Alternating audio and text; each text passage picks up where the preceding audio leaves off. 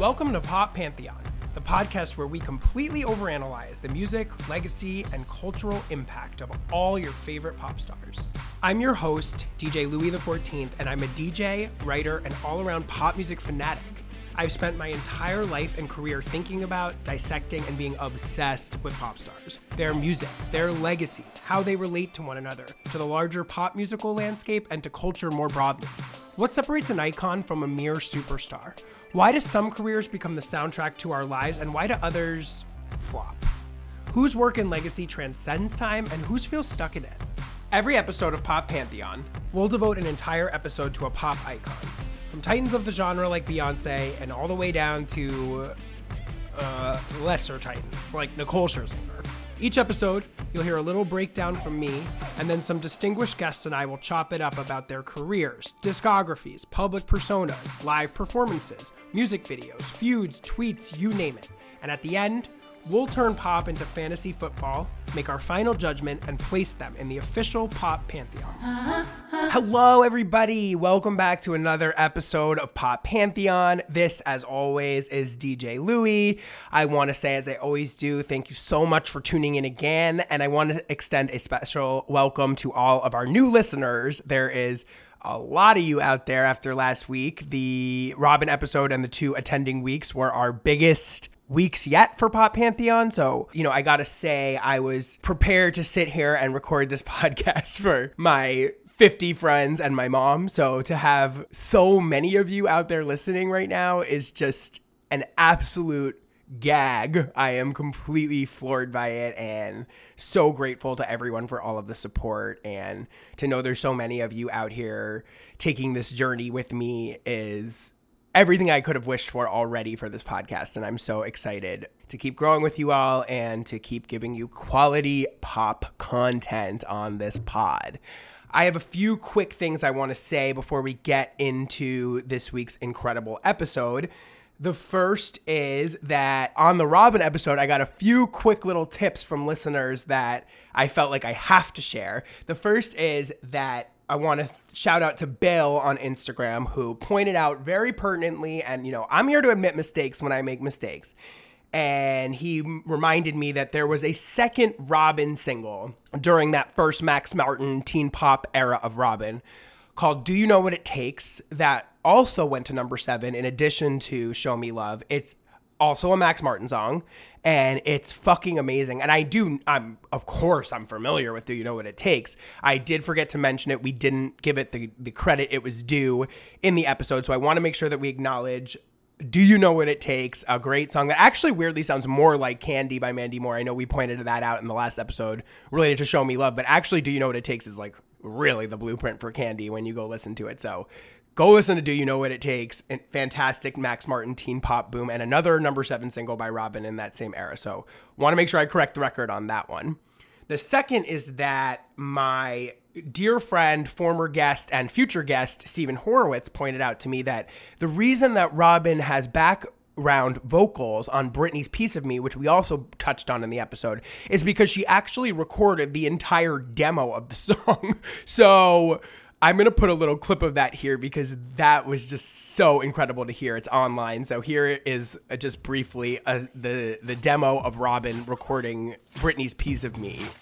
I miss American dreams since I was seventeen. Don't matter if I step on the scene or sneak away to the Philippines. They still gon' put pictures of my derriere in the magazine. You want a piece of me? You want? Isn't that amazing? I was like, oh my god, imagine if this was a Robin's. I mean, it's just, wow, mind blown. Two of my faves, like, in unison. It's incredible.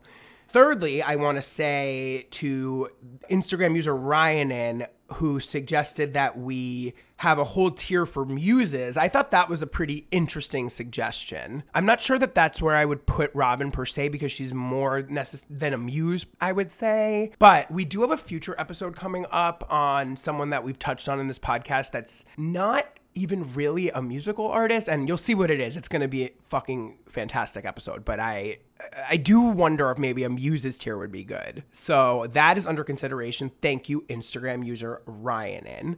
I've also gotten a ton of shout outs to do a Janet Jackson episode, and I want to just make clear to everybody that Janet is literally like, I don't like to pick total faves, but she's definitely like in contention for my all-time number one favorite pop star. So never fear, that is coming. It's really, when I'm putting these together, it's about sort of pacing out all the different stars and making sure that we're touching on lots of different sectors in the pop universe, and also just making sure that I line up the right guest for the right artist. So don't worry, Janet and all the other girls are coming. I just want to make sure everybody knows that. And also, like, Jan- the Janet episode is going to be a religious experience for me. So I just want to make sure that everybody knows Janet is high on my list of people, and she will be getting her episode at some point down the line. I want to also say once again that we are exploring using this app, Shuffle. It's amazing. It's a free app you can download in the App Store, and you can basically like feed your Apple Podcasts into this app, and you can co- live comment with other listeners to the podcast as the podcast is playing. And I get on there, and we did it in earnest with last week's episode. There was a few of us in the app sort of just talking about all the different stuff with each other as the podcast was playing, and it was so fun. Again, thank you to my dear listener and friend Catherine, who put me onto that. So if you're into sort of like key-keying with everybody, all the other Pop Pantheon fans and myself, about the episode and sharing your thoughts in real time with everybody, the app is called Shuffle. It's free in the iTunes Store, and it really is fun. So go out and get that. Two last things. I want to say that I've set a little goal of getting one hundred reviews in the Apple Podcast Store. As I mentioned before, the whole algorithm is based around these reviews. So if you have the time, have the inclination, I don't care what you put in there, just drop a exclamation point, whatever you want, and just drop me a review just to help get the podcast up in the rankings and in front of more people that might be into it. And of course, go on Instagram, follow Pop Pantheon Pod. We do kind of fun stuff over there too. So Pop Pantheon Pod on Instagram as well. And lastly, I have some pretty exciting news, which is that I am putting together a Pop Pantheon party in Los Angeles. Basically, as many of you know, I'm actually a D J. That's my main profession. And I want to do a party monthly in L A that's based around artists that we feature on the podcast that month. It will be a super awesome gathering of everybody who's obsessed with pop. The, obviously, the music will be themed, you know, with the vibe of this podcast, which is a fun-loving, historical take on pop through the through the subgenres, through the decades.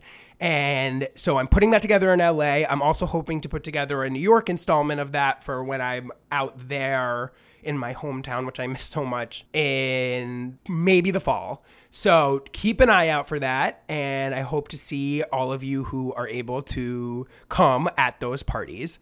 And lastly, as I always say, if you are new to the podcast and this is your first time listening, if you want to go listen to the minisode in the bottom of this feed that says, what exactly is the Pop Pantheon? That will give you some background on how I think about the tiers and sort of explain the Pop Pantheon concept in detail. As I always say, you do not need to, but if that's of interest to you, just in terms of how I'm thinking about this, how the tier system works, et cetera, go back and check that out. Otherwise, I've now spoken for way too long. This is a banger of an episode that, again, it was like I was saying earlier, I wasn't sure I was going to attack this big topic so early on in the podcast run, but because my guests put this idea forward and I knew she would be able to do it justice, I, of course, had to say yes. So here it is, guys. I know this is one people are really, really chomping at the bit for. It is Pop Pantheon for Mother Monster herself, Lady Gaga. Pause up, bitches. A red wine.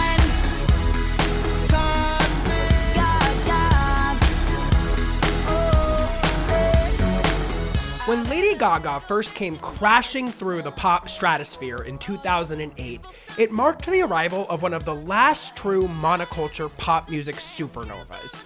Her inventive, outre, often bonkers, drag-indebted fashion and music videos, her subversion of the heteronormative girl-next-door aesthetics of the stars who had preceded her, along with her fervent, outspoken activism for the queer community, captured the imagination of the broader pop cultural landscape in a way no one had truly done since the pillars of the eighties like Madonna and Prince. From the moment she broke through, Lady Gaga made it absolutely impossible to look away, and she had the hit music to back it all up. Her debut album, The Fame, which helped usher in the E D M pop movement of the late aughts and early twenty tens, sold over four million copies in the U S and featured four top ten smash singles, including her first number one, Just Dance. The Fame turned Gaga, seemingly overnight, into one of the biggest pop stars the world had ever known. All right, all right, just dance, gonna be okay.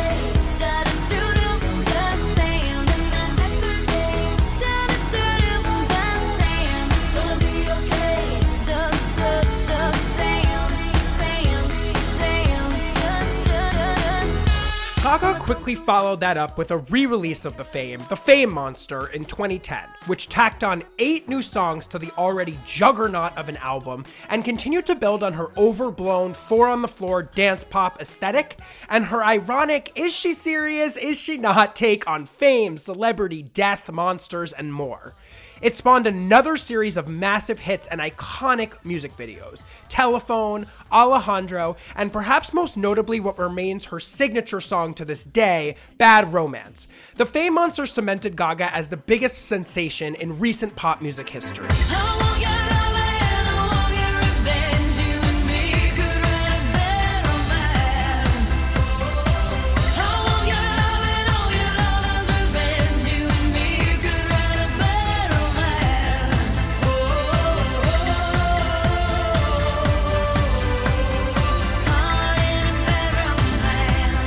Following the enormous success of The Fame and The Fame Monster, Gaga returned in twenty eleven with her album Born This Way, a record in which she leaned even further both into the gluttonous feast of dance music influences of her earlier work, along with her queer activism, dedicating much of the album to her newly patented fan army, the Little Monsters. Many of the album's songs were devoted to creating an explicitly queer-coded message of self-acceptance that felt incredibly risky for a pop star of her magnitude. It spawned another four top ten singles, including the title track, and sold over one million copies in its first week alone.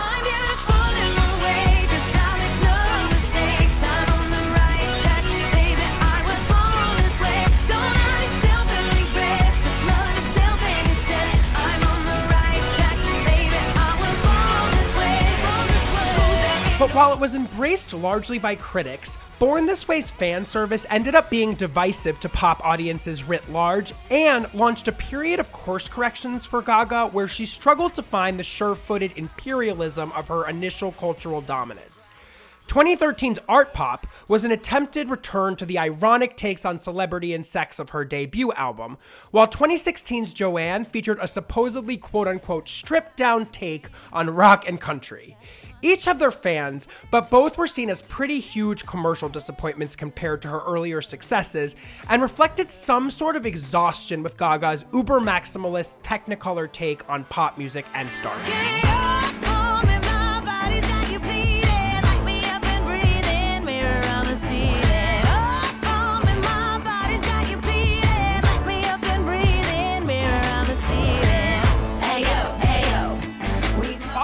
Relative setbacks, and a successful side project of American songbook standards with iconic crooner Tony Bennett called Cheek to Cheek, Gaga has spent the last five years effectively pivoting to something much bigger than a pop star living hit to hit. She followed Joanne with a celebrated turn in twenty eighteen's Bradley Cooper-directed remake of A Star is Born, which became a sensation and for which she earned an Oscar nomination for Best Actress. A Star is Born and Cheek to Cheek exposed a new side of Gaga's talents as not just a pop star, but as a pop cultural chameleon, equally adept at acting, singing jazz, musical theater, and classic rock as she was at being a shocking dance pop freak extraordinaire. This period has helped usher in a completely expanded era in Gaga's stardom, one where the possibilities seem much grander than having her next hit pop single, although A Star is Born did manage to feature her biggest hit to date, the Cooper duet, Shallow.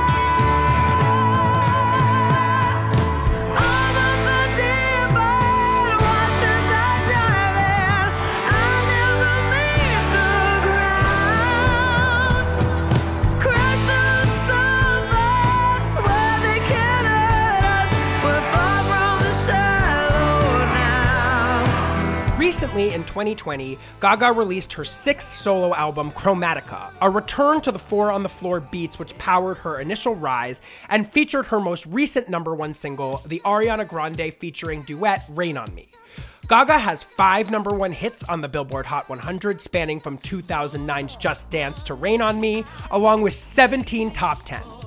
She is the first and only artist to have two songs past seven million downloads sold for her hits Poker Face and Just Dance. Gaga is the ninth selling digital singles artist in the United States of all time, with a cumulative single certification of eighty-five million digital downloads. And with one hundred twenty-four million records sold, she is one of the world's biggest selling music artists and the fourth highest earning female musician of the twenty tens.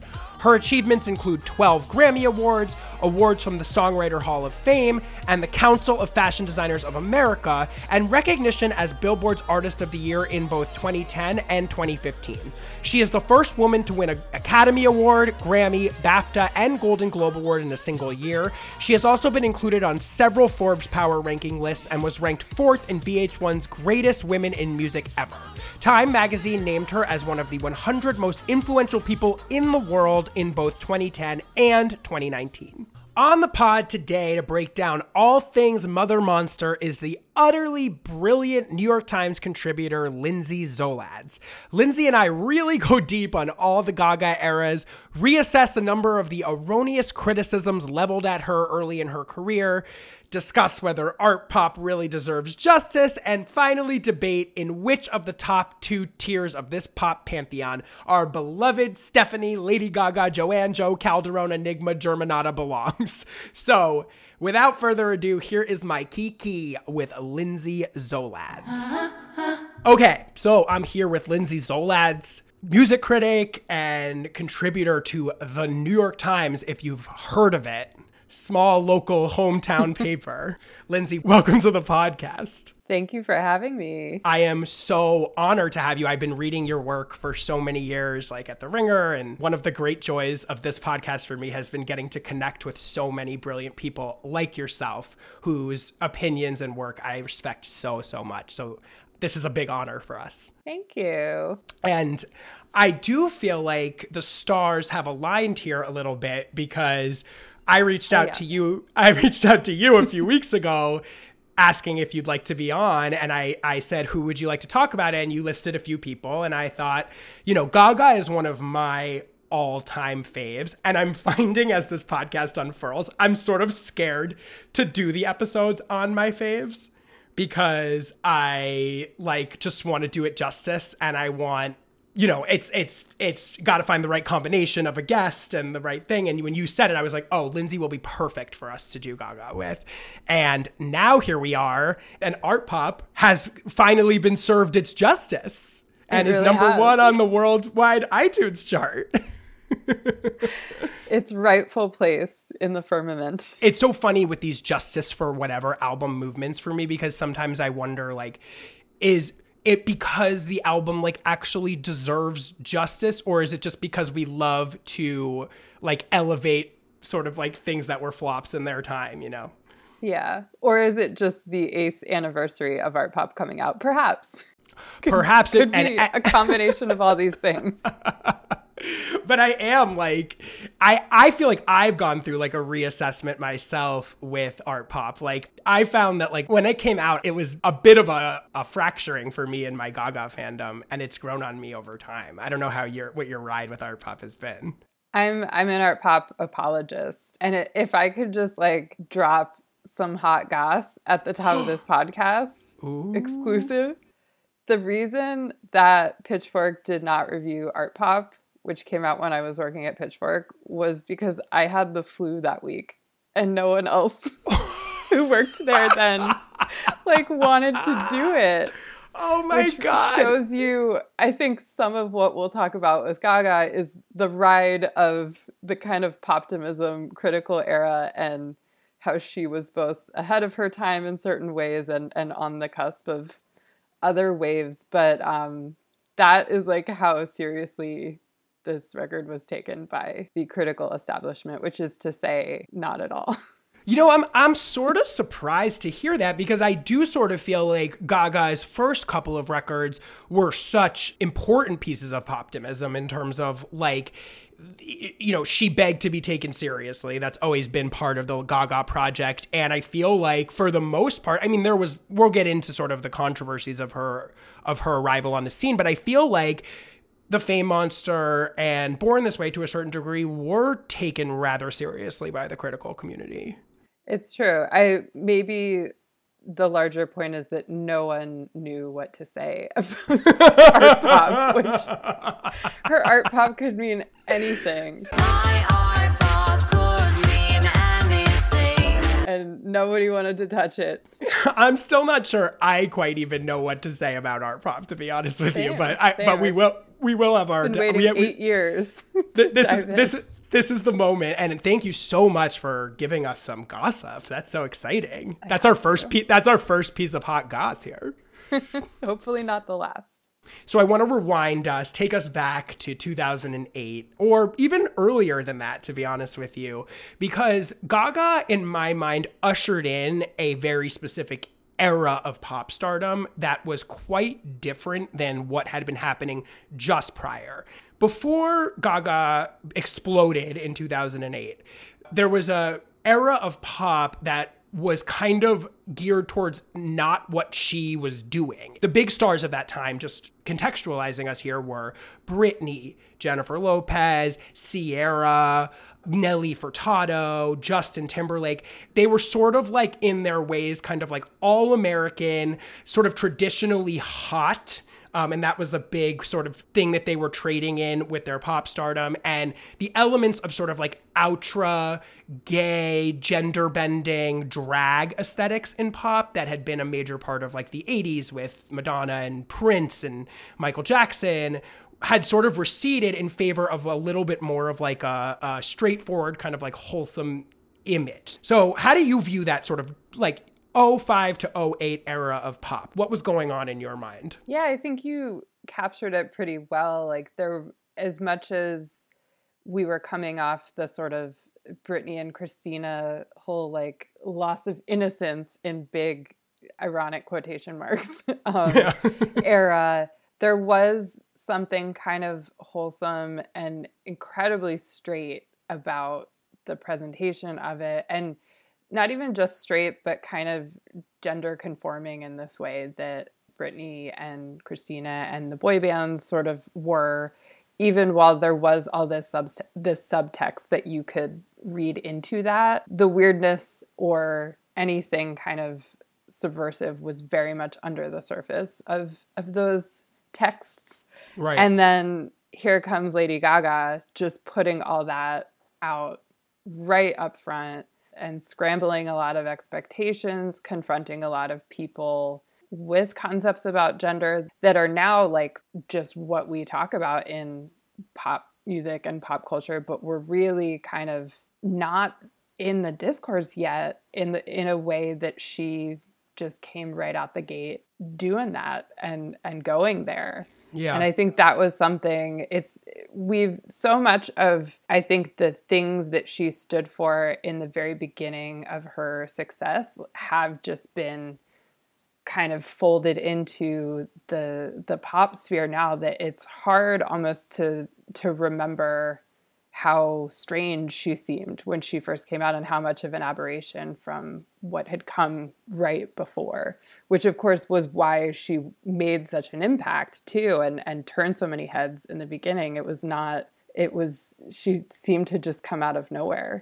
Totally. What was going on in culture writ large, I guess, that that sort of had us shying away from more outre sort of queer representations of pop? Like, why was, why were, why, if you had to sort of speculate, were artists like Britney, artists like Justin, what we wanted in the early and mid-aughts, and what sort of shifted more broadly culturally, if you had to guess, that ala- that sort of opened the door for Gaga to be accepted in that way? Yeah, it's hard to say. Like, I and I think just the idea of queering mainstream culture, like, it's hard for us to even like remember how far away in some senses like two thousand eight was, and how like Obama didn't support same-sex marriage in the beginning. Right. And right. like all these things that we now kind of think of and and maybe take for granted. And and Gaga, you know, was someone who was outspoken about that and really taking up causes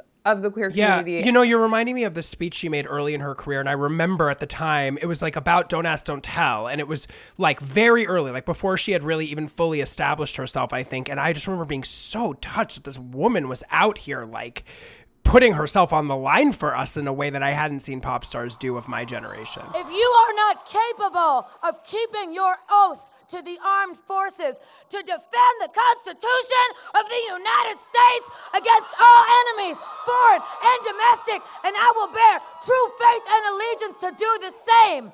Unless there's a gay soldier in my unit, then go home. Repeal, Don't Ask, Don't Tell, or go home, go home, go home, go And also home, go. Causes about mental health, like talking about those things that, again, are are things that we are talking about in a broader culture than I think in a lot of ways I ever thought they would be a, a decade ago. But she really came out, so to speak, like not literally, but although with, she although she did um, in ways true. that I think we would find somewhat unsavory today, sort of try to play with the notion that maybe she was queer and then sort yes. of eventually claimed that she wasn't, right? Yeah, which I think is definitely something we ought to get into as well. Yes. But but was presenting these kind of larger social ideas as a folded into her pop vision, which from the get-go, I think presenting herself as something even more than just a pop musician, someone that stood for something even larger than that, as that was an artist, that was a trendsetter with all this bizarre fashion that she was delving into, and also someone eventually who came to embody certain ideas about accepting mental health, about accepting the queer community, and and advocating for these things that that wasn't really going on in the same way in like the early aughts pop stars. Like th- it was sort of this fantasy world of that felt very cut off from the larger culture in a lot of ways and felt like this place of escapism. And I think Gaga just like busts through the gate wanting to do more than that, and like on a long stretch really succeeding and and kind of pushing those conversations forward in a way that I, I think has gotten us up to a certain contemporary moment of, of pop stardom that I think she influenced, you know, a lot of where we're at. And it did feel like there were ideas behind it too, like ideas about sexuality and ideas about fame and like pop culture writ large, ideas about just, I mean, the meat dress and like yeah. the Kermit dress, like these bizarre pop art things that we're not, I think we've kind of been getting at too, like her, the big difference for a female pop star of that time was like the outfits that she was wearing were not for, first and foremost to make her look sexy to right. a straight male gaze. Not they not even doing, I'd, I'd go a step further and say that they were meant to make her to to make her unsexy in a certain way. Yeah. Yeah, I mean again, she wore a dress of Kermit the Frog's. And and she, and even prior to that, she was like obscuring her face. I mean, I remember mm-hmm. one of the big critiques early on that seems kind of stupid looking back, but I remember this being a thing was like, we don't know what Lady Gaga looks like. What does she look like? And then of course there was the whole like, is Lady Gaga a hermaphrodite? I mean, remember that oh, whole God, thing? Yeah. It, to me, that, it sort of represented yes. like the discomfort of society writ large with her sort of like not playing in that traditional mode of pop stardom that we had become so totally. accustomed to. People couldn't deal with the fact that she wasn't selling us this version of female sexuality we had become so used to. And so, of course, the reaction then from straight culture mainly is like, she must be a hermaphrodite. You know, that, that you can see where like that could sort of arise, you know? Yeah, um, weird moment, the late aughts. Oh my God. Weird, strange times. It really was. And she was such a sort of like cataclysmic sort of like bomb into the middle of popular music. And and and that sort of brings me to my next question for you, which is the musical side of it. So earlier in her career, one of the big critiques that got leveled at Lady Gaga during her first record, which was The Fame, and just to situate the audience here, The Fame came out in two thousand eight, and I, I, you know, it, so it's always weird to say, oh, it was an instant smash, because these artists work so hard behind the scenes to get to that place where they have that sort of like, I'm an instant smash. But The Fame was pretty much the definition of a sensation. Can't read my, can't read my, no, we can't read my.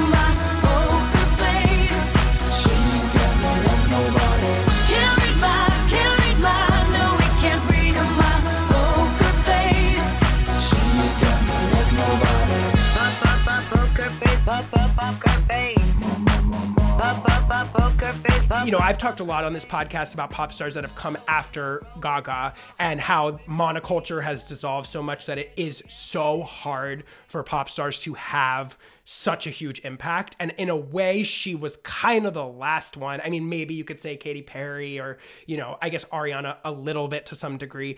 This... It, the level of breakthrough, both in terms of A, what we were talking about, what she was doing presentationally, and then B, having an album that had four massive singles followed and then was re-released, and basically an initial project, which was The Fame, and then the re-release of The Fame a year later, The Fame Monster, which then basically encompassed seven hit songs. It was like she was in her imperial phase, which we've talked about before, which is like a phase in a pop star's career where they are so, they're too big to fail, essentially. Anything they do is a smash just by dint of their massive s- stardom. Like it's it's a self-fulfilling prophecy. So one of the criticisms that got leveled at her a lot at that time was, okay, we have this pop star who's doing something very unique and exciting visually, but her music is conventional. That was kind of a big thing at the time. Yeah. And I think that I, it's funny that you brought that up, because I remember that argument so much. I remember like having that argument with people in two thousand nine, right out of college, and yep. ready to just like bust out some critical theory or something like that. And I think that has aged poorly, yeah. that idea. And I, I think it was, you know, I, I kind of hate to keep bringing up like the poptimism thing, because in no, some please. ways I think it's, it simplifies a lot of things that are not as black and white as they seem. But I, she was, I think, the residue of that argument, and how it doesn't really necessarily hold water now. Like, I was listening to The Fame today and just... those songs are great. Like, oh my God. They're great pop songs. And well, I think the argument was less, you know, less that they weren't good and more that she was tricking the audience into thinking what she was doing was avant-garde, where mm-hmm. it was actually quite commercial, which is more of a sticky argument, I think, because I will not argue with you that The Fame songs and The Fame Monster songs are fucking bangers. There's no, yeah. I don't, I don't think many people at this point would dispute that. But I do think there is something interesting about the the argument that she presented herself as kind of a radical, and that's how she appeared. But her music was, I don't want to say straightforward, because it was always had an element of oddness. She was always talking about strange things about like death and monsters, and you know, it was, she wasn't just talking about like the things we had come, become accustomed to in the Britney era, about just sort of like yeah. I'm a girl becoming a woman and discovering my sexuality, and sort of like the things we had sort of become used to. But you know, I, I I'm curious what you think. Like, do you do you would you call the music on The Fame and The Fame Monster conventional? I th- I think there was. It's interesting. Like, there definitely was a. a pull to kind of define it conventional at the time. And the more time has passed, I guess the more skeptical I've become of that argument, in, in that it feels, you know, in, in a lot of ways, they were just classic pop songs that like you still hear them out in the world when, remember going out in the world, like that will come back, and you'll hear Paparazzi somewhere and just be like, yeah, this, This is good um, in any era. I'm your biggest fan. I follow you until you love me. Papa, paparazzi. Baby, there's no other super.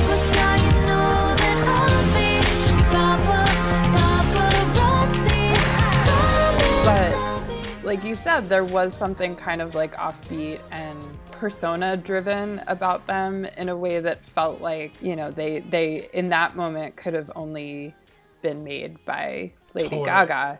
That was kind of the idea that everyone talked about, though, in two thousand nine, that she was somehow like Trojan horsing right. these, these right. subversive ideas about like art and sexuality into a pop landscape that she had to make, you know, these shiny produced baubles uh, in order to, to kind of get the mass audience that she could then brainwash with her crazy ideas or something. And I, that was like... that was how the argument went, and I just don't know that that is really what was going on, and I'm sure it's an argument that I made in two thousand nine. yeah, yeah, but same. I think, I think like, so too. And it's it's interesting. It's like a snapshot of that moment when, you know, it was so kind of against the grain to take any kind of pop music seriously, right? That you had to do all these kinds Loops. kinds of like. Right. Critical contortions to just be it. So I think blessedly, like, we're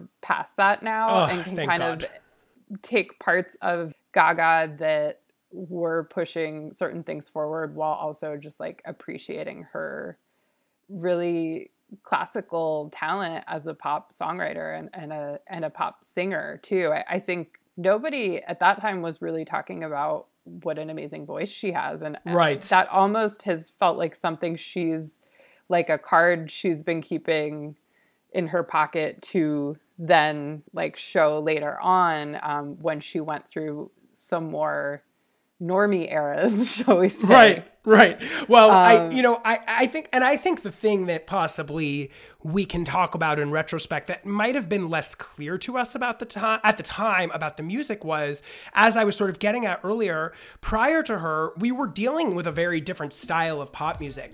You know, everything was this ninety beats per minute, hip hop and B, Jennifer Lopez and Ja Rule kind of vibe. You know, this sort of Euro dance, techno, house, what we became known as E D M, but at the time probably didn't have that moniker, was not something that worked on American radio, you know, very much prior to her. She was very much the catalyst for that movement to explode. I mean, when you trace it back, it's like, okay, you can see some antecedents. Like you can look at um, Blackout in two thousand seven as an album that was like co- incorporating electropop sound. Feels like I'm proud of saying, give me, give me.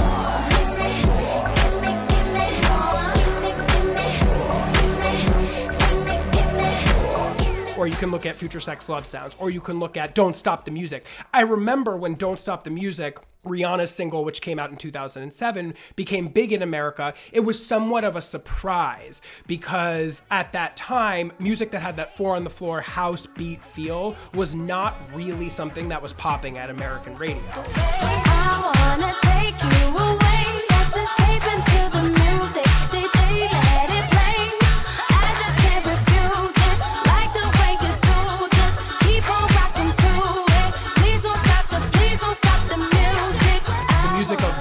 Big prior to that was like Nelly Furtado doing songs with Timbaland and Gwen Stefani doing Holler Back Girl and like songs that were much more rooted in hip hop influenced pop music. And what Gaga was doing could not have been more separate from anything related to hip hop and was very, very much rooted in what became known, I guess, as E D M or E D M pop. And she was the catalyst for that. So I don't know if you would call that innovative because it wasn't like she invented that kind of music. It's not like she's, you know, Frankie Knuckles or whatever, but she is, but she certainly was doing something that was different than what had pre- preceded her musically, you know what I mean? And that was risky. Yeah, I think it was just enough of a pivot to kind of catch people's attention, but still traditional enough that it was going to be successful in that context.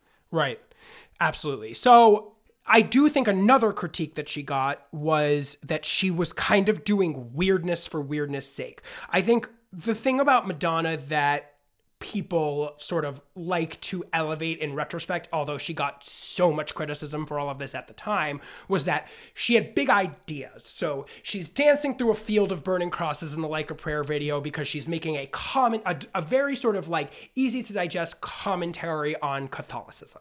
And I do feel like another criticism that got leveled at Lady Gaga was that the weirdness almost sort of took on a life of its own that was detached from ideas. I mean, we talked about sexuality, we talked about that aspect of it, but I mean, she had a different look and like like sort of presentation almost every day. So at a certain point, it wasn't like that each look had an idea necessarily. The weirdness almost became its own self-fulfilling thing. Yeah, and and the the Little Monsters, which one of really one of the first modern stan armies too, if if we could even Ugh. put them within that context. Pause but, up, baby. But yeah, I think to me, like on in a larger sense, like the arc of Gaga is sort of this movement from her coming out and seeming like this really Warholian kind of ironic pop star, art pop damaged person, morphing into what I think she is now, which is an incredibly earnest right. she is pop so artist earnest. and celebrity. It's and I think she always was that. And right. in the beginning, that just manifested in her making these kind of outlandish statements through her music and her visuals. But I think that over time, that earnestness has come out a lot more and, and become at times in the later part of her career, really like the dominant note of her persona.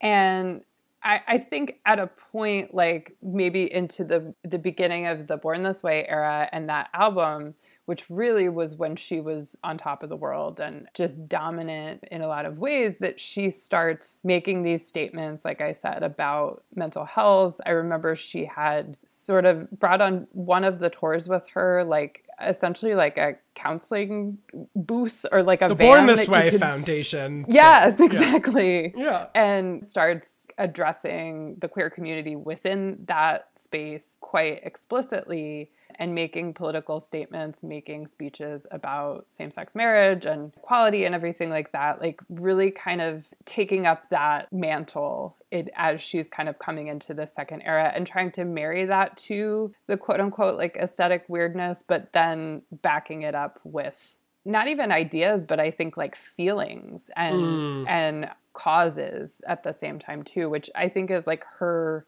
version of the Madonna thing, but feels to me different and and more earnest than Madonna ever got in a way. Yeah, less intellectual. You know, what's such a important point that I feel like you just highlighted so well is like the criticism in the sort of like who is Lady Gaga versus Madonna was like Madonna came with these very sort of crystallized ideas that she followed through entire album eras. But it the sort of weirdness for weirdness sake sort of critique of Gaga actually doesn't even work as a critique because the weirdness was the point. It was like not every look had to have a sort of fully formed idea behind it. It was the mere fact that she was willing to go out and look like a freak every single day. That was the point that was sort of welcoming her sort of fan base into her. It was like the freakness was the point in and of itself. What she seemed to understand from the beginning that is now de rigueur for a pop star is that she had to have this authentic connection to her fans and stand for something that they that they could see themselves in her and they could share this sort of like she could help lift them up or help them feel seen. You know, I didn't used to be brave. In fact, I wasn't very brave at all. But you have made me brave. Little Monsters.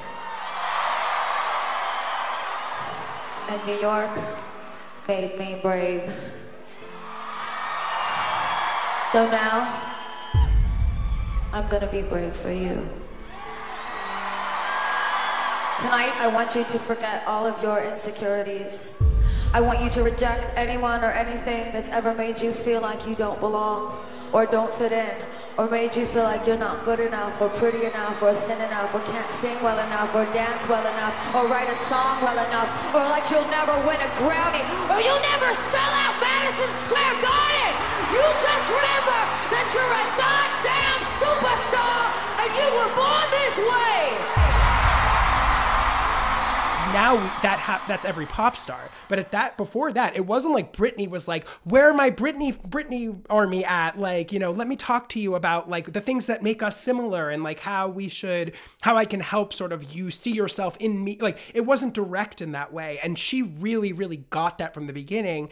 And then when you get to Born This Way, which is her second album, and I, and I want to just highlight here for the audience, I do think, sitting here in twenty twenty-one, it is hard for us to understand an artist that was as big as she was at that time, because it, it's hard in in the world of streaming, in sort of like our in a in a pop music landscape where it is more niche, just generally speaking. Even big artists now, you you can't eat culture completely the way that she had. It, you she was so massive. You could not turn an eye after the Fame Monster in any direction without seeing her, without hearing her. It was it was an onslaught. It was in a way that I think it's nearly impossible for a pop star to achieve that in this day and age.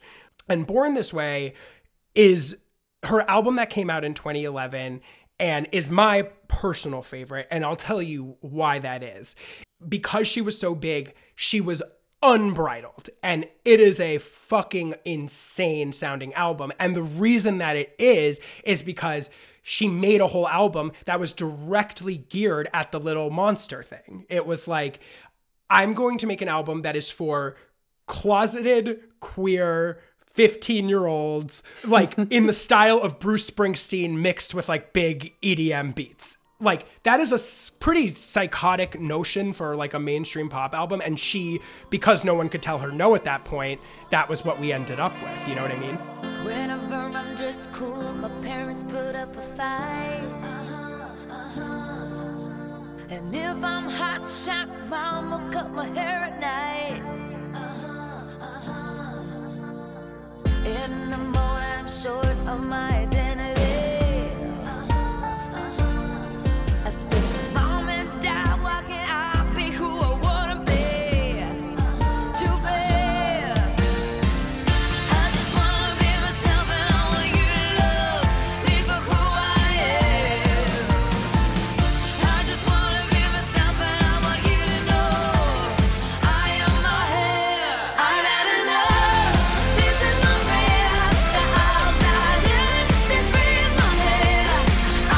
One thing I want to talk about in the context of Born This Way, it kind of links more back to the pop star narrative, which is so uh, Gaga got so, so big so fast in a way that was sort of at the speed of social media. You know, I've I've often thought about the fact that, like, Madonna, not to just keep bringing up the Madonna comparison, but Madonna built to a critical mass and an artistic peak. So if you think about Madonna's initial period in the eighties, she was of course very famous to begin with, but she reached the peak of that initial run with Like a Prayer and Vogue eight, nine years into her career.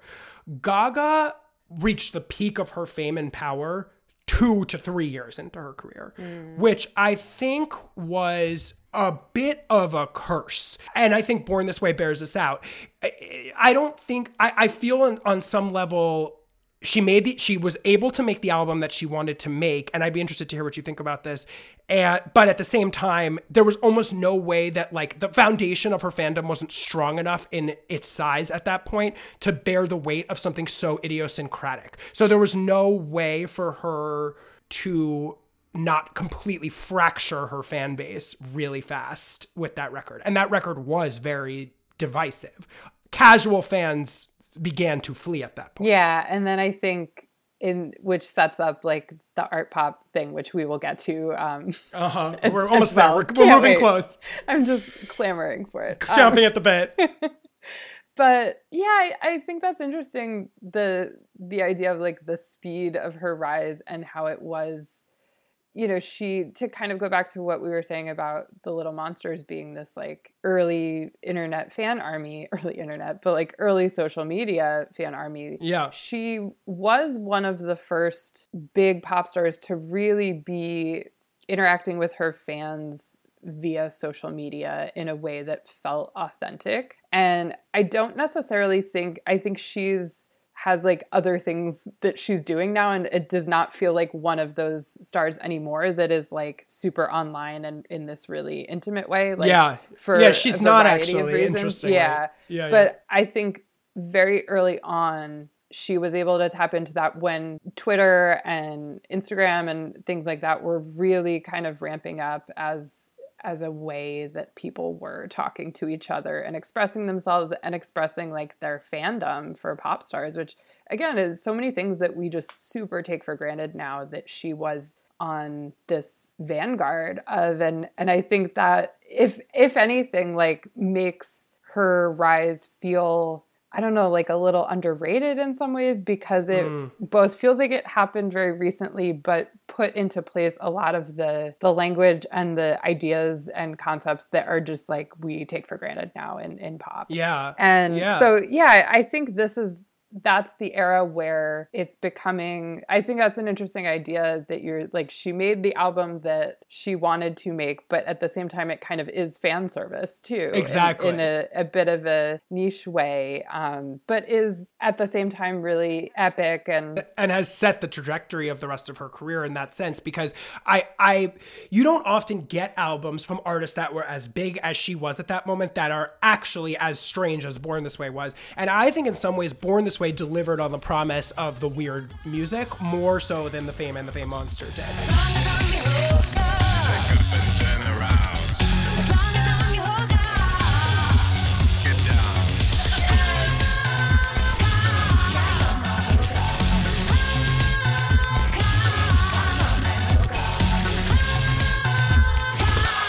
And then I think with Born This Way, both the song and the kind of like album cycle of that, there was a feeling in, especially from people who may have been a little skeptical skeptical of her to begin with, of fatigue. Like when mm. she has the prosthetic stuff on her face and is coming out of an egg at Joe Calderone or the Grammys or whatever. Joe Calderone. Well, shout out to a legend.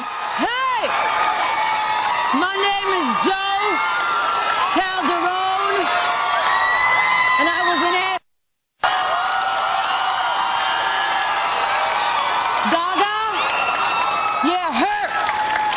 Lady Gaga, she left me. She said it always starts out good, and then the guys, meaning me, I'm one of the guys, we get crazy. I did, I got crazy. But she's crazy too, right? I mean...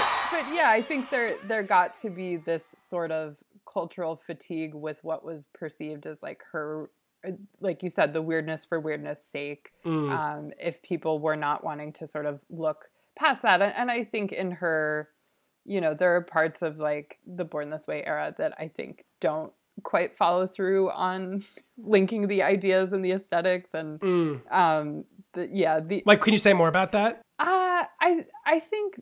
To me, like, that's where some, like, again, the video for Born This Way, the, right. the alien egg concept, like, it just, like, all got to be a bit much. And I think what people were, who weren't appreciating what she was doing in the Fame era, kind of the parody idea of her sort of seeped in, because I think she was really doubling down on just being in your face. And and in a way, it, it began to obscure the sort of great music that she was putting out. And it was exhausting. I mean, it was like the way that you were mentioning earlier, her seeing herself, like her... part of her appeal being her earnest try-hardness, like, could maybe also revert and become exhausting for us as listeners and viewers. You know what I mean? Yeah, especially when you're talking about, like you pointed out, this really quick rise to just dominance um, right. in the pop world. Like, people do get sick of you really fast, too. And if you're... There's such a... fine line between, you know, the saturation point of what is, yes, we want Gaga everywhere, to just suddenly like she's too much everywhere and like we need a break from Gaga. And I, mm. I think some people, that there was a sense of fatigue, I think, with people who were not within her fan community that started to set in like in the larger culture around this time, which which I do, I do think kind of sets you up for what comes next and how right. it is perceived. Right. And, and, too. and I just want to make one more point about Born This Way, which was that by that point, every pop star had taken what she was doing and had incorporated it into what, what they were doing. If you think about Nicki Minaj, if you think about Kesha, if you think about even Katy Perry in the Teenage Dream era, you don't have Katy Perry shooting whipped cream out of her nipples without Gaga happening first. You don't have Nicki Minaj in her wigs and all of the things she was doing if you don't have that first. You don't have Kesha's whole, like, Gaga made it de rigueur for pop stars at that time to have to have this sort of like weird kooky aesthetic to go with what they were doing, and the sort of like overblown music videos and the sort of like yeah. big aesthetic. So she was, it, I, it, it, it was, pop was maximalist and exhausting at that time in a way that's almost hard to imagine now when it's so dour and quiet and sparse. At that moment, it was like every minute, every single one of them, it was like, it was exhausting on a certain level. Yeah. And I think I, I wrote something last year about the ten year anniversary of the Telephone video, which like might be, I mean, it's hard to top Bad, Mo- Bad Romance, but yeah. it might be my favorite Gaga video as, as sort of like, she ushered in the moment that Beyonce got weird too, which, and then did weird in a whole different way than Gaga did it, and, and cut her own So path true. in in the pop world. But I think like to some extent Gaga paves the way for Beyonce's own trajectory into like a higher idea of art out of the pop world as well. That is such a good point. And I do think you pointed that out in that piece, which is that it is fucking crazy to think about a time period where Beyonce needed Gaga more than vice yes. versa. And that to me just underscores the how big Gaga was. I mean, you just, you mm-hmm. can't, you can't, it's important to underline. I mean, to me, that's the mic drop of the early Gaga era. You can't, I mean, yeah. it, it, it's it's hard for us to even picture that now. So this is what I, when we, now that we're getting into Art Pop, I know this is the moment everybody's been waiting for, justice for Art Pop. But I have this one lens that I thought about when Chromatica came out last year. I don't know if it's right, and I would like to hear your thoughts on it, that Born This Way's fracturing of her audience created the circumstances where in some ways, you can view every post-Born This Way Gaga album as a pendulum swinging back and forth corrective to that record. So after Born This Way, I think there was a call from the the anyone who was outside that main core fan base to be like, this was too gay. This was too, this was not the sort of like fun, frivolous pop that we have come to expect from Paparazzi and from Poker Face. And we want you to make more of a, it's hard to think of Art Pop as conventional because it's obviously a berserk album, but it it did sort of dispense with the sort of like open-hearted, I'm speaking directly to my queer fans and fuck anybody else kind of vibe that Born This Way had. Um, and in a sense, to me, I remember at the time feeling like, oh, she's trying to right the ship here a little yeah, bit. Yeah, I think it's a record that has a lot more of that sort of irony that I was talking about of when she first came out, and, and the just heavy artifice, like artifice on top of artifice on top of artifice, like yes. on top of Art Pop. I've overheard your theory, nostalgia is for geeks. I guess just like to read. One second I'm a Kunstman, suddenly the Kunst is me. Pop culture was in art, now art's in pop culture in me. I live for the applause, applause, applause. I live for the applause, applause, live for the applause. I mean, Art Pop, she in a lot of ways just going to the hilt and throwing everything at the wall, and everything is sticking, and no one's telling her no. And, you know, for someone who appreciates Gaga, there's something really glorious about it, even in its failures. Like, it is just pure trying everything and turning it up to eleven, and just, again, no one, no one saying no in... In, and in some cases, like, someone should have said no mm-hmm. to some of the songs. I know you're but talking about Jewels and Drugs without having to. Jewels and Drugs. Gaga, Gaga, Gaga, Gaga. Don't want your jewels, don't want your drugs. Don't want your money, want your love. Don't want your jewels, don't want your drugs. Want your jewels, don't want your drugs. Don't want your money, want your love.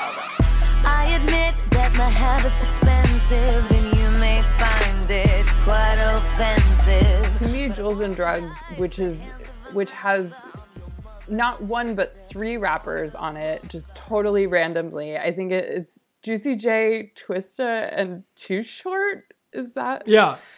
Ooh, yes. Like no, T I, T I, T I. T I is T I yes. was one of them. But that feels like, again, this this idea of like, well, this is the new, like the kind of like trap beats are coming, hip hop's coming back into the pop world, and feels a little bit panicked of like, I have uh, to exactly. find a way to do this. Like it reminds me of Dark Horse, the Katy Perry song, which I think is like exactly. a much more successful mm-hmm. fusion of the the pop star and the the coming trap pop era. But then I just think there's a lot of kind of like aesthetic confusion and really leaning into that idea that what she is doing is capital A art and right. Jeff Koons. Like, let's get, let's work Jeff Koons into a lyric. One second, I'm a Koonsman. Suddenly the Koons is me. Right. I mean, I think, I think that album in some ways sunk under the weight of that because it was like, so Art Pop was commercially significantly less successful than her last two records had been. Mm-hmm. And in a way, I sort of think that was inevitable because I think Born This Way is Born This Way did numbers, but that was just riding in a, some way off the fumes of the first era. I don't necessarily think Born This Way is, you know, Born This Way had four top ten singles. It sold a million copies in its first week, somewhat controversially, because she sold the album for ninety-nine cents in various places. That resulted yeah. in a, a change in the Billboard rules. But nonetheless, when an, when an artist is coming off an era as huge as The Fame and The Fame Monster was, you're going to be able to run off of the fumes of that through your next record, pretty much like guaranteed. I think Art, so sometimes I get confused about Art Pop because I'm wondering if like, It, like it it was perceived as a flop. I mean, it's one of the reasons we say the word flop so much right now is because of Art Pop. Like it was the it was in a way like the definitive flop. But I'm interested in what you were saying because I feel like in some ways, whereas like her playing with her sort of like Art Pop ideas in The Fame was exciting and original at that time, in some ways Art Pop sunk under the weight that she sort of gave to it as this piece of art, whereas like if she had just presented it more like, here is a pop album that's like somewhat uncomplicated and fun and like overblown, maybe it would have been welcomed differently. Yeah, I think she was she was telling rather than showing this time around the right. the art of and and really kind of underscoring something that was more fun to as like a viewer and listener to dig through and make your own meaning out of in the Fame era. Like this is her really just all caps like this is art. Yeah. And that can be a little overwhelming. And I think in a lot of ways too, that record is her trying to top an already very over-the-top album in Born This Way. Right. And just maybe turning it up a little too high. Right. But I do think something that is so sort of crucial about Gaga is that any one of these eras, there are songs on that record that totally belie the narrative or the, the larger thing you could say about this record. There are some lovely songs on the end of Art Pop. I love Dope.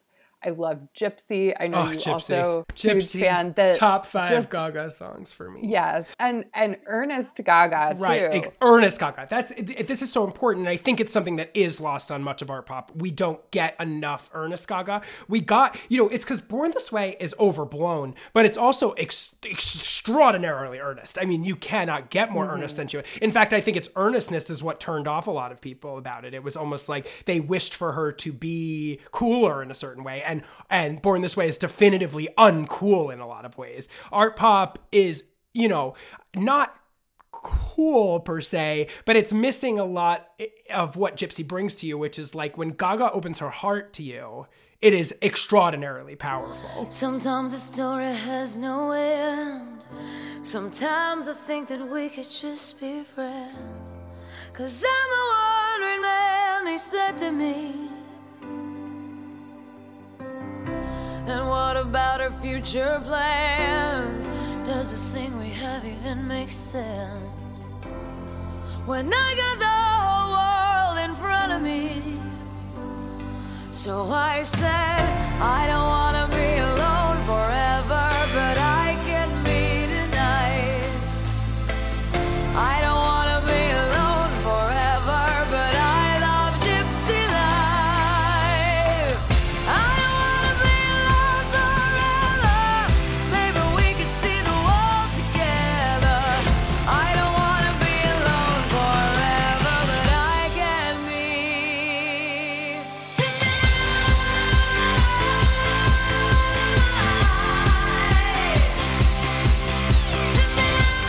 to go back to the idea of correctives, her next record, Joanne, was another sort of corrective in a certain sense, where she was like, okay, they don't want me anymore being the sort of like outra drag clown that I was at the beginning, and they don't, and, and also E D M dance pop has completely receded from the center of pop at this point.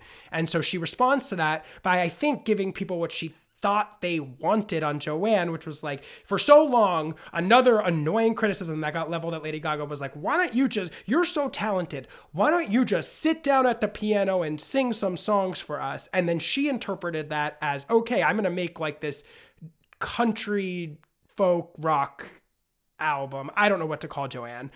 And again, I don't know how you feel about Joanne. I struggle with that record because I feel like it gives the presentation of her giving people what she thought that they wanted, but it's missing some of the things that you wish for from a Gaga album. Yeah, I love about half of Joanne, but as a whole, like I love like certain standalone songs on it, but I, I think it's very muddled as like an artistic statement. But I do think like a, an important precursor to the Joanne era is actually her like Tony Bennett Cheek to Cheek right era, which how could I forget? I had the pleasure of seeing their show at um at Radio City Music Hall. One of they did like four or five nights. It was magical. First of oh, all, I'm so jealous. Tony I'm Bennett so jealous. sounded. He sang one song without a mic just to show like how well he could project, and I had like chills. It was he legend, legend. plus legend. And it was mostly, honestly, like mostly a Tony Bennett audience. Like just, it was, Old it was people. Not her crowd. Yeah. Like, and just straight people and right.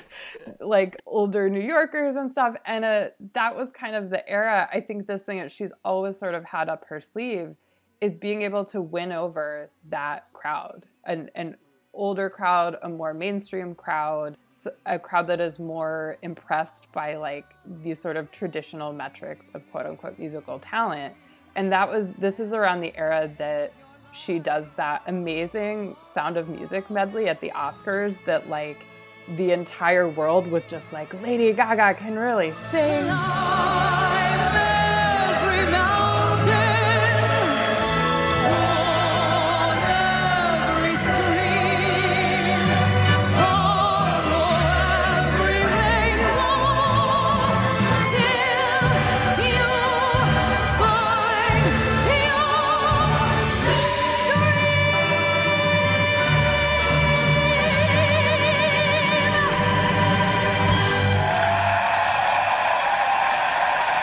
All a part of this kind of transitional moment into what I see as really kind of the the second act of her career, which I think we're frankly like kind of just living through now and does not feel over by any means, but like just repositioning her both as this really kind of old school musician almost, like old soul, but also something more than just a musician. Um, this is so important because what it did was sort of break the traditional pop star narrative. She had so much been seen, and again, this is where the Madonna, annoying Madonna comparison comes in as like, you're going to be Madonna. Madonna's career is very much, for all of its eccentricities and all of its, you know, whatever, It It is the gold standard for what it means to be a pop star. If you're going to be a pop star, you move from album to album, get successively bigger, reinvent, try to push mm. that net going as far as you possibly can for as long as you possibly can. Cheek to Cheek,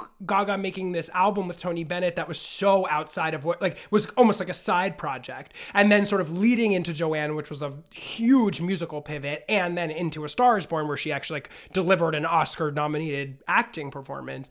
Like, has kind of helped establish that Gaga is less of a pop star and more of like I, the person that the people that come to me in my mind are Barbra Streisand and Cher in terms of mm-hmm. like pop stardom is one element of what she's doing, but she actually, you could see a world where Gaga hosts a talk show. You could see a world where Gaga does all kind, you know, runs for political office. I mean, you could see things, you know what I mean? Like, like she's in some ways, I think she's actually less Madonna and more in the vein of these sort of more multimedia personalities or something like yeah, that. Yeah, my my reveal is that Cher was going to be the person that. Oh, I think, I'm sorry. I, think I took your super No, no, no. You were just affirming that I was, and I think Barbara too. Like, of course, but I think she's.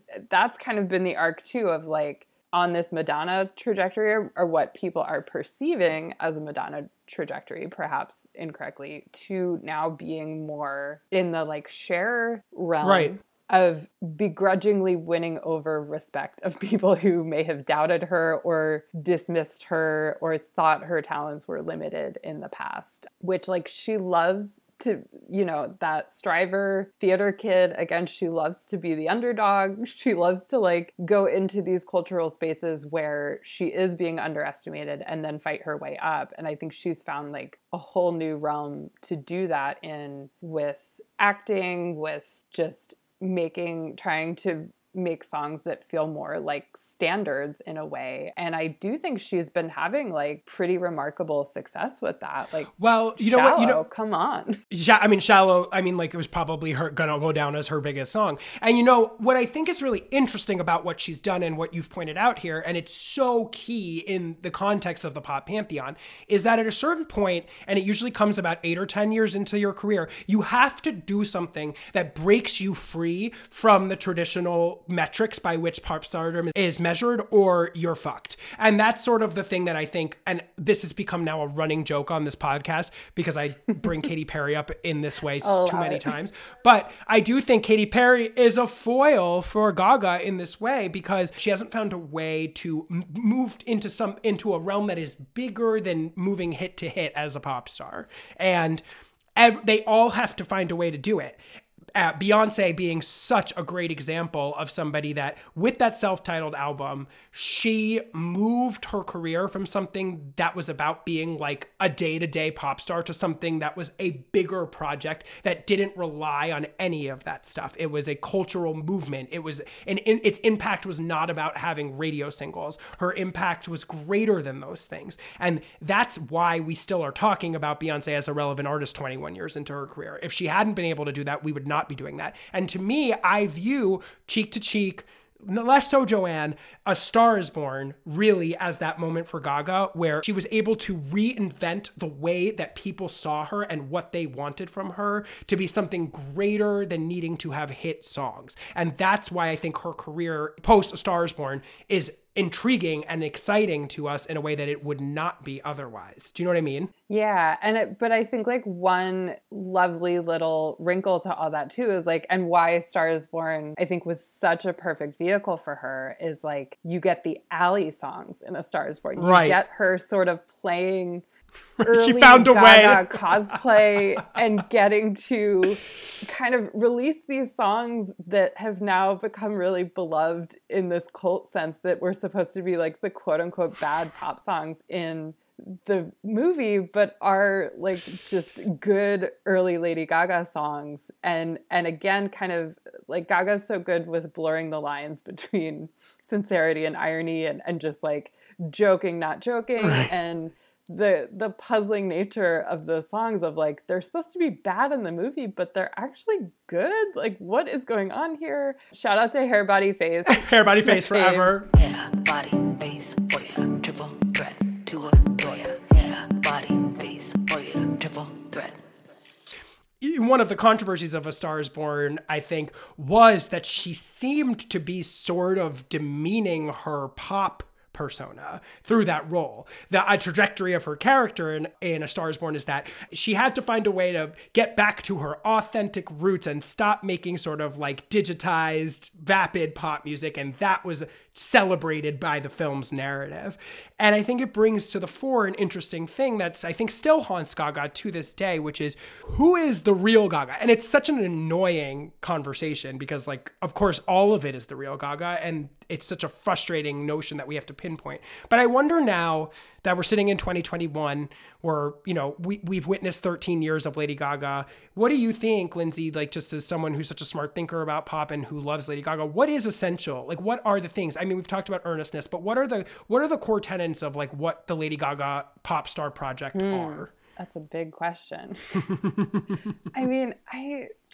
I I think it is that undercurrent, again, of just like the earnest belief in music and art and these like sort of almost outdated, old-fashioned like pop cultural values that are underneath the surface of every era, no matter how outlandish or, you know, faux authentic they are. Like I, I see that as kind of the one through line of her career that still kind of extends to what she's doing now, and just like songcraft in a way mm. too. I think she's a very good songwriter and perhaps even underrated for that. Like she has worked with a lot of collaborators, but there's something about her voice that that I do think melodically and lyrically in a lot of ways is distinct and and just hard to replicate. So I, I think that's like the foundation of it and why she has been able to sustain such a long career that that I think is durable in the long run. Like the foundation is good of her music, of her talent, of her having this sort of larger vision for herself. The artifice goes on top of that right. skeleton that already exists and is quite strong. And if you just had the artifice, which I think a lot of her contemporaries that weren't as successful and weren't able to make that pivot, it was just kind of all about the spectacle. But there's always been a strong foundation to her as well. I completely agree. And I think the earnestness that you were bringing up earlier is such a key part of it, because that's what grounds it all, as you were sort of saying. And I think that the artifice is also a key part of it, because the thing about Joanne that I think was always the joke about it was like, it was just as much of a drag performance as the rest of it was. But in a way, that's not a deterrent. That's part of the fun. Gaga is such, it, it's a blast because you're like, what is this crazy bitch going to give us next? Like that yep. is fucking fun. And to pair that with her earnestness is, I believe, what the, as you as you so eloquently just put, is the key to the whole project, which is that she's both this overblown, outra, and exciting, weird, kooky, annoying, all of the things that we sort of say. And she really does give you so much heart and traditional musical talent. And and and that is such a wonderful combination that you don't often get in pop. You really don't. That's not something that you that you that you get from a lot of pop stars. And I think that's what makes her so exciting and fun, yeah, and why we continue to agreed. be interested in her. It was interesting to watch her this past year because I think she, more so than a lot of celebrities, she was able to simultaneously do her job as kind of a pop star while also being, you know, putting on this charity concert at the beginning of the pandemic, seeming, re- uh, raising a lot of money, like doing things. Again, it's that earnestness that has always been there, playing both the role of the pop star, but also acknowledging that maybe that's not enough right now. And that's not mm. what people are looking for. Like, I think if you compare sort of her pandemic era, like charity forward facing work to say like the Imagine video or something like that being oh. the, the nadir of, of that, like she came off so much better than I think a lot of celebrities did, because there always was that earnestness that she could tap into while quite simultaneously, you know, releasing this really outrageous dance pop record that was in a lot of ways a throwback to the beginning of her career, but overlaid with, I think, a, an emotionality that felt contemporary to what she's going through. Absolutely. And and just to sort of put a button on Chromatica, because we didn't spend a ton of time on it, you know, it was a middling success. It did have sort of the big hit Rain on Me, which I guess was powered by, you know, even though Gaga's not the center of pop, she was able to recruit the center of pop, Ariana Grande, to feature on a number one song, which is an achievement at this stage in her career. It's not like her contemporaries are having that. But I guess the most important point that sort of puts a button on what we've been talking about here is that Chromatica uh, represents this new era of Gaga in that it's just a piece in the puzzle of what keeps her as a relevant pop star. It's fan service, and it doesn't need to be the biggest album on earth to make maintain Gaga as one of the biggest, most important pop stars of the time. I'm ready, rain on me.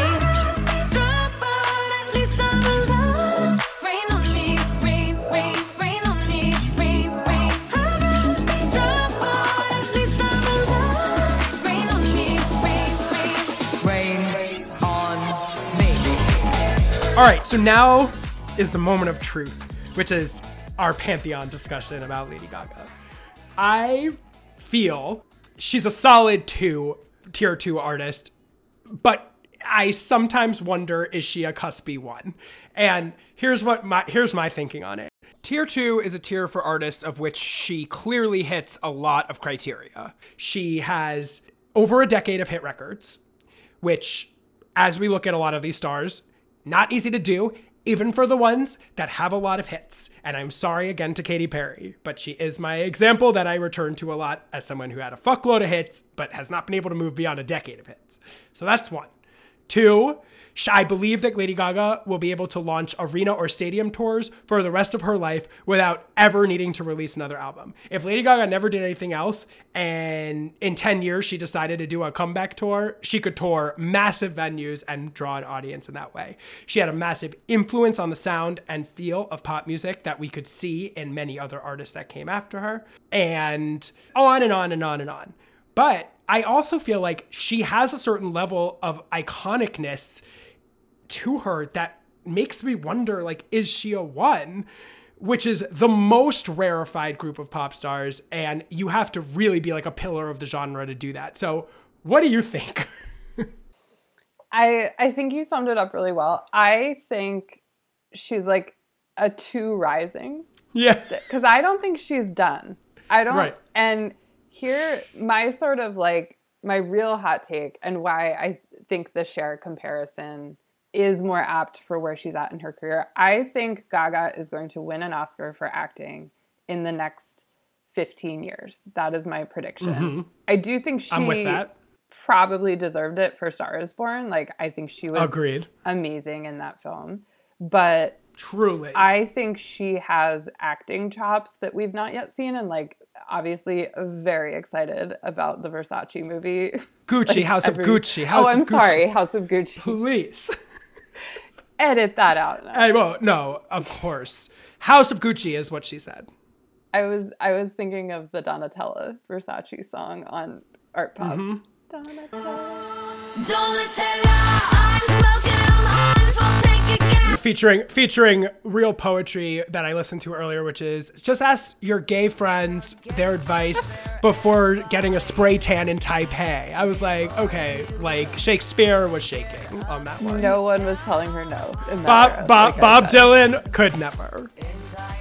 But like the pictures coming off the set of that movie are like a sensation. Every oh. time someone snaps a picture of her with Adam Driver, like, and she's working with top tier actors and filmmakers. Like, she, I think, is making this pivot into acting like over the long haul that I think she just needs like her Moonstruck, and then mm. it's gonna click into place. And I think that is the moment when she becomes tier one.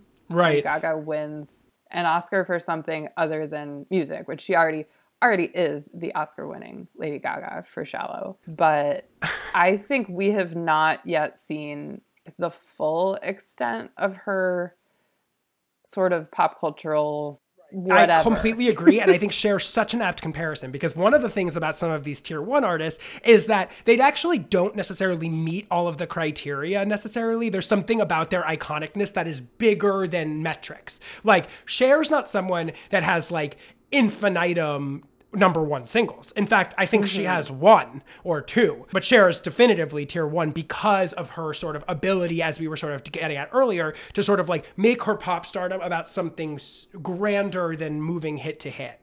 And I, I agree with you.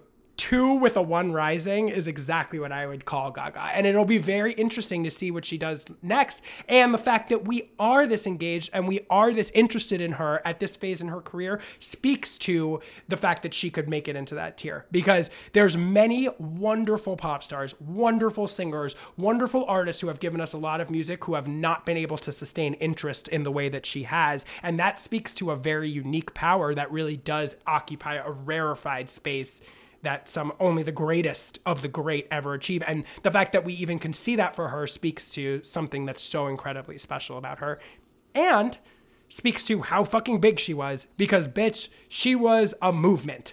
Gaga yes. was a movement in pop Don't music. Forget it. I, I never will. My last question for you is, can you turn the fans on to a song that's underrated? What is like, what's your favorite underrated? Maybe it's an art pop song. We did talk about Gypsy, so it could be Gypsy, but it, maybe there's something else. Yeah. What's the, what's the bet? What's your, what's your go-to underrated Gaga song?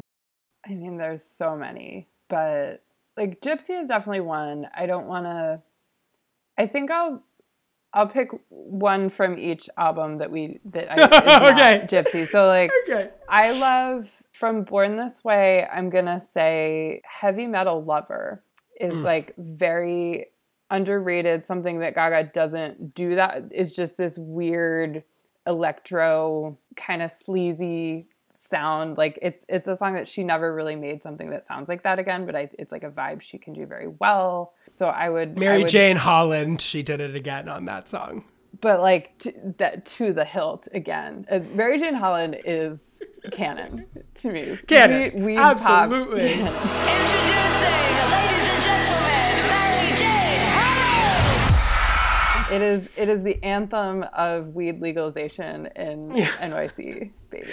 Literally invented weed legalization. Like Mary literally Jane Holland, weed. The song of the summer twenty twenty-one. Um, and then a song from Joanne that I love that I want to shout out is Come to Mama, the Father John Misty penned song that is her doing this kind of like seventies throwback A M pop. Just another random genre that she can do so well. Like who even knew? But I, that's a song that like always puts a smile on my face. I can't help. I feel like she sang that song in some way to buttress Hillary Clinton's twenty sixteen campaign. And so I'm scarred, but I agree. It's a tragic. Good one. Yeah. But it's, it's a good tune. Yeah. And, uh, okay. So let, I, let's go out and Come to Mama. That sounds fun. Lindsay, thank you so, so much for doing this. This was such a blast. Yeah, it's so much fun talking time. to you. This was great. I hope you'll come back and do it again. Oh, totally. So here we go. This is Come to Mama, Lady Gaga. We love you. Pause up, everybody. Okay. Pause up.